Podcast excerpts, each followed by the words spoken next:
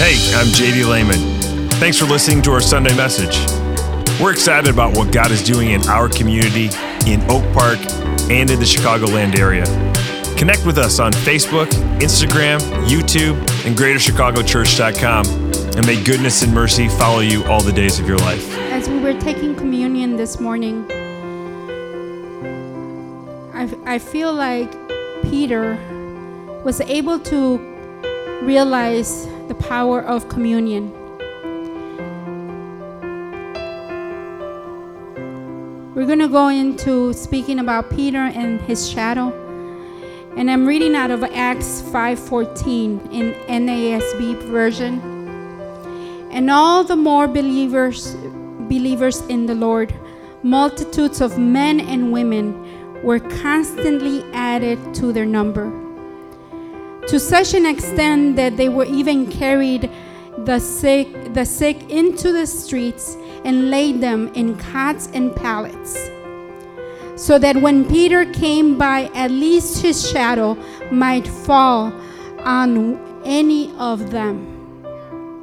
Also, the people from the cities in the vicinity of Jerusalem were coming together bringing people who were sick or afflicted with unclean spirits, and they were all healed.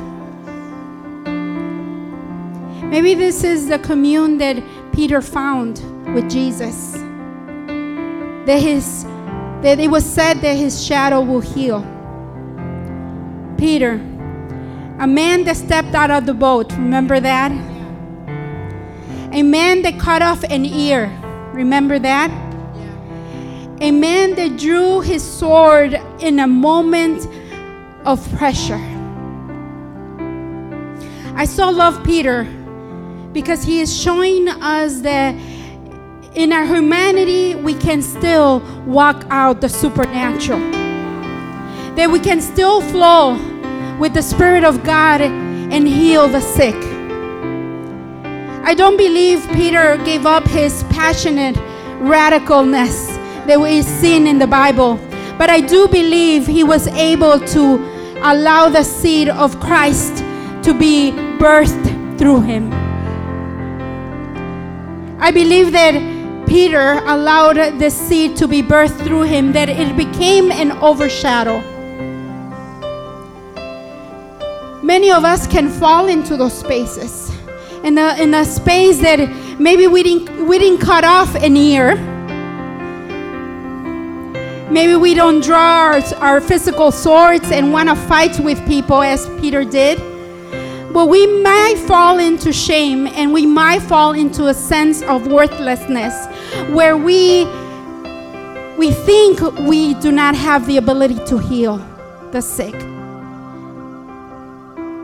I love this about Peter that he gives us hope to believe that if God did it through him, he does it with us. He denies Jesus three times. How shameful can that be? How shameful it might have been. I don't know. I'm just thinking. I would be ashamed, and I might even cause myself to stop and, and not pursue the fullness in Christ. And another amazing thing of the scripture it says that the people from the cities in the vicinity of Jerusalem were coming together. This speaks to me about people coming and being drawn to the city of Jerusalem for something other than the census and the things that they were coming into the city for. That there was something happening by the disciples that caused people to draw near to the temple. They must have heard of the healings that was happening that they were coming and bringing the people. The scripture doesn't state that Peter's shadow was the one that healed. But maybe it was the faith of the people that be, it, maybe it was a greater revelation that people were able to capture because now in this time in this specific verse or scripture it shows that they believe that the shadow will heal them. That shows me that they believed that they, they didn't need to be touched by a human, they didn't need to be touched by someone, that they believed that it was a proximity to the God that heals that will heal them.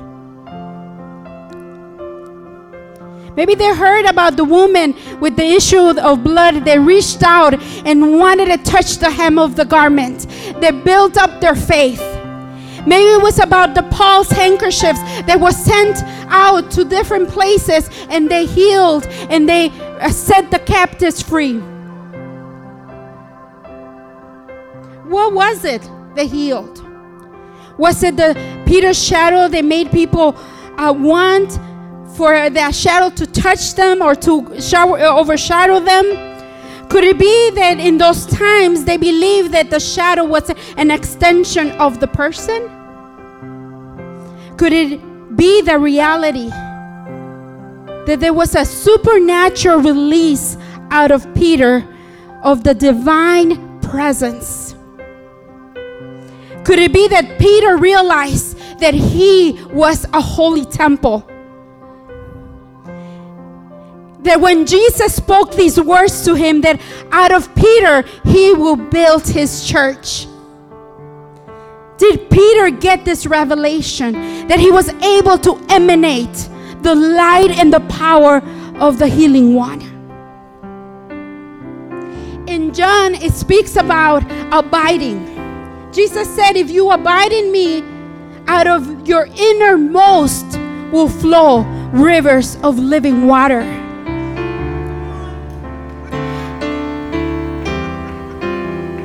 As we draw nearer to the kingdom of God, as we draw nearer to the one,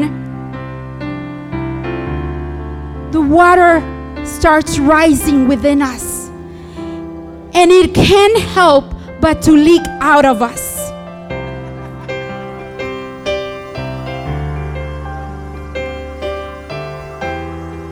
Is it the shadow? Or is it the sense that the shadow was close to proximity to a man that was able to embrace his identity beyond his his uh, weaknesses. Beyond his shame. Beyond the things that could have taken him out. I believe the kingdom of god is birthed. It is not built I think the times we're coming into this time prophetically is that the church is being birthed out of every single one of us. And the seed that we allow to come into our womb is the very seed of Christ that is going to be shown to others.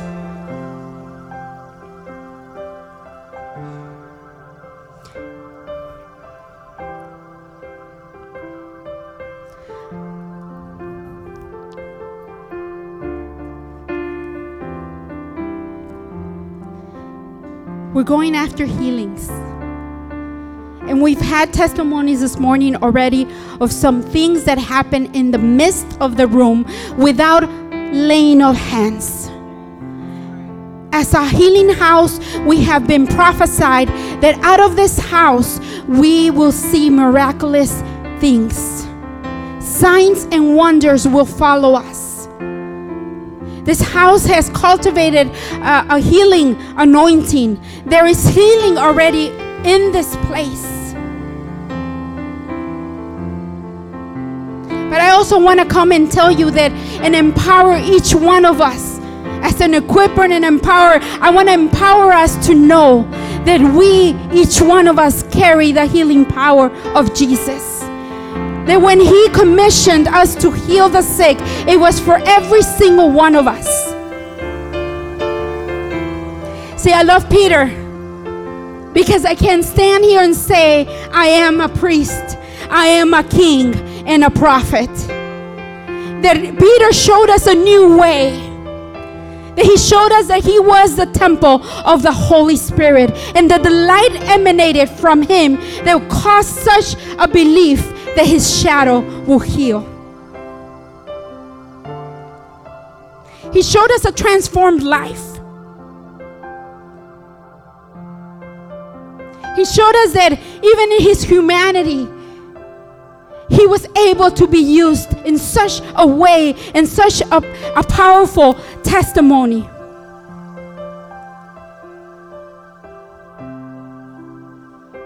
As we draw closer to the one, to the divine,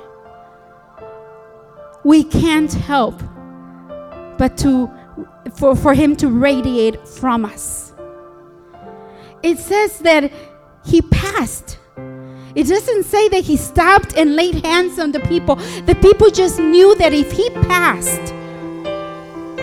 So when you pass, Lydia, when you pass, Terrell, uh, uh, when you pass, when you pass, Lydia, when you pass, when you pass, the power of God just emanates from you, and those around you will get to touch the divine, will get to be healed by the divine, get to be transformed by Him. This is the call, church. This is the call for all of us to allow the seed to come inside of us and for us to birth Christ into these times. And if you came for healing this morning, we want to agree with you that healing has been released already through the uh, through the worship, through the time of of uh, teaching, through all these things that have been built out because we come in faith, believing that it is done. And don't be surprised that before you walked into that threshold, you were already being healed by the one. So, as we go into this next set, I, I, want us to open our awareness and allow our imagination to touch the hem of Jesus, to touch the hem of the rabbi that has already said, You have been healed, made whole in Him. So, whatever is the sickness, the illness, allow Holy Spirit to come and touch the very part, the very piece that needs to be restored.